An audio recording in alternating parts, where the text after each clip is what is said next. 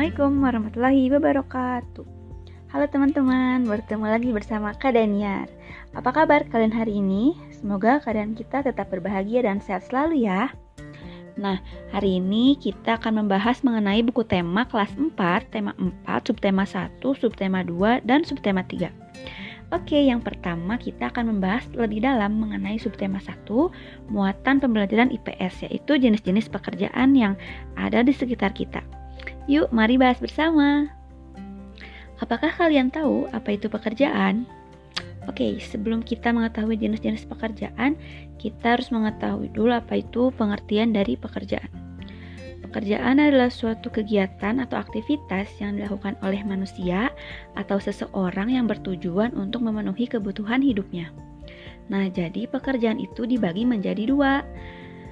Yang pertama, adalah pekerjaan yang menghasilkan barang dan yang kedua ada pekerjaan yang menghasilkan jasa. Di sini kita akan membahas terlebih dahulu mengenai jenis pekerjaan yang menghasilkan barang ya. Oke, yang pertama adalah peternak. Peternak adalah seseorang yang bekerja mengembangkan hewan ternak seperti domba, sapi, ayam maupun kelinci dan barang yang dihasilkan dari hewan ternak adalah daging, telur, susu, dan juga hewan peliharaan. Yang kedua adalah petani. Petani adalah seseorang yang bekerja di pertanian atau perkebunan dan barang yang dihasilkan oleh petani berupa buah-buahan, sayur-sayuran, dan juga padi. Kemudian yang ketiga ada nelayan. Nelayan adalah seseorang yang bekerja mencari ikan segar baik di perairan laut maupun di perairan tawar. Nah, barang yang dihasilkan dari nelayan berupa ikan-ikan segar. Yang keempat adalah koki. Koki merupakan seseorang yang menghasilkan makanan dan barang yang dihasilkan koki berupa berbagai jenis makanan dan minuman. Oke teman-teman, selanjutnya kita akan membahas mengenai jenis-jenis pekerjaan yang menghasilkan jasa yuk. Yang pertama ada sopir. Sopir adalah seseorang yang memberikan jasa mengantarkan ataupun menjemput penumpang seperti sopir angkot, sopir taksi, sopir bus, dan sopir truk. Kemudian contoh yang kedua yaitu dokter. Dokter adalah seseorang yang bekerja di bidang kesehatan yang memberikan jasa mengobati dan merawat orang yang sedang sakit. Nah, yang ketiga nih, kawan, ada polisi. Polisi adalah seseorang yang memberikan jasa keamanan dan ketertiban umum. Nah, yang selanjutnya ada guru. Guru adalah seseorang yang memberikan jasa mengajar atau mendidik anak di sekolah. Kemudian yang terakhir ada montir. Montir adalah seseorang yang memberikan jasa memperbaiki kendaraan agar nyaman digunakan. Nah, sebenarnya masih banyak sekali loh kawan perbedaan pekerjaan yang ada di sekitar kita.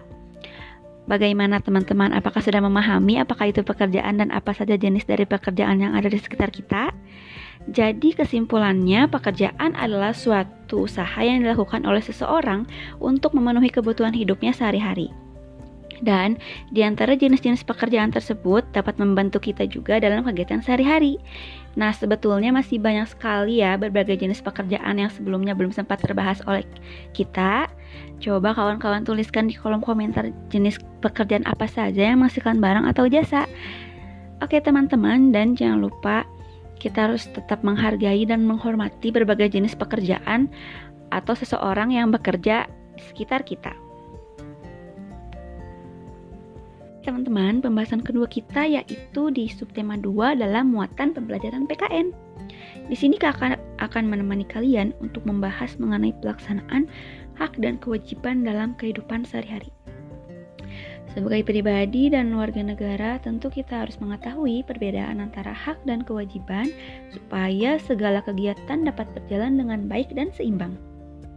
Apa ya sebetulnya hak itu? Hmm, apa ya sebetulnya kewajiban itu? Yuk mari kita bahas bersama. Hak itu adalah sesuatu yang mutlak menjadi milik kita dan penggunaannya tergantung kepada kita sendiri. Contohnya, kita memiliki hak di rumah seperti hak mendapatkan kasih sayang dari orang tua, hak diberikan makan dan minum, hak diberikan perawatan ketika sakit, dan hak dapat bermain dengan gembira. Kemudian ada contoh dari hak di sekolah, yaitu kita mendapatkan pendidikan dan pengajaran dengan baik, dan hak mendapatkan perlindungan di lingkungan sekolah. Kemudian contoh dari hak di masyarakat yaitu hak memperoleh pelayanan dan keadilan yang sama, dan hak memilih, dipilih, atau ditetapkan menjadi kepala desa. Sedangkan kewajiban yaitu sesuatu yang harus dilakukan dengan rasa penuh tanggung jawab. Contohnya seperti kewajiban dalam rumah yaitu membantu pekerjaan orang tua dan patuh serta sayang kepada sesama anggota keluarga. Kemudian ada contoh kewajiban di sekolah e, seperti mengikuti semua kegiatan yang ada di sekolah, kewajiban mengikuti upacara bendera, kewajiban saling menghormati sesama warga sekolah. Dan ada contoh dari kewajiban di masyarakat yaitu kewajiban e, menjaga ketenangan dan ketertiban di lingkungan sekitar dan kewajiban dalam mengikuti semua kegiatan di masyarakat seperti gotong royong, kerja bakti, dan musyawarah. Oke, jadi kesimpulannya hak dan kewajiban itu harus ya dilakukan secara seimbang karena hak adalah segala sesuatu yang harus didapatkan sedangkan kewajiban adalah sesuatu yang harus dilaksanakan.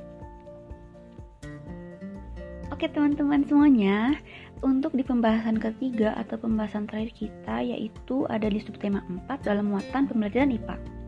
Di sini kakak akan menemani kalian untuk membahas mengenai bunyi pantul. Nah, dalam kehidupan sehari-hari, bunyi merupakan hal yang tidak asing lagi karena selalu mendengarnya. Oleh sebab itu, bunyi merupakan hal yang nggak terpisahkan oleh manusia ya. Kali ini kita akan membahas macam-macam bunyi pantul. Setiap hari manusia akan mendengar berbagai macam bunyi seperti bunyi manusia atau bunyi hewan dan bunyi benda. Untuk yang belum tahu, bunyi ini dihasilkan dari sebuah pantulan gelombang loh. Lalu, ada jenis tiga bunyi pantul yang membuat kuat sumber bunyi nih. Apa saja itu? Yuk kita bahas bersama. Pertama, ada gaung. Gaung merupakan bunyi pantul yang sering didengar atau pernah mendengarnya ialah gaung. Jenis bunyi pantul seperti ini akan memantulkan suara asli sebelum selesai diucapkan. Bunyi pantul gaung bisa terjadi pada ruangan kecil. Ini karena ruangan kecil akan lebih cepat memantulkan suara kembali. Yang kedua, ada gema. Gema merupakan bunyi pantul yang biasa akan terjadi pada ruangan yang besar dan tertutup. Untuk yang belum tahu, bunyi pantul yang satu ini akan terdengar sama dengan suara asli, tetapi mengalami perubahan. Ketika suara asli diucapkan pada ruangan bergema, maka gelombang suara akan terpantul dan meleset ke semua arah. Ini membuat kekuatan bunyi semakin rendah lama-kelamaan. Bunyi pantul yang menguatkan sumber asli untuk jenis bunyi pantul yang satu ini kebalikan dari gaung. Nah, untuk bunyi gaung akan melemahkan bunyi asli sehingga tidak terdengar. Namun, untuk bunyi pantul yang satu ini akan menguatkan sumber asli bunyi sehingga terdengar. Oke kawan-kawan, sampai di sini dulu ya pertemuan kita. Semoga pertemuan ini dapat bermanfaat untuk kawan-kawan yang mendengarkan podcast ini. Jangan lupa untuk tetap rajin belajar dan semangat selalu. Sampai bertemu di lain waktu. Dadah.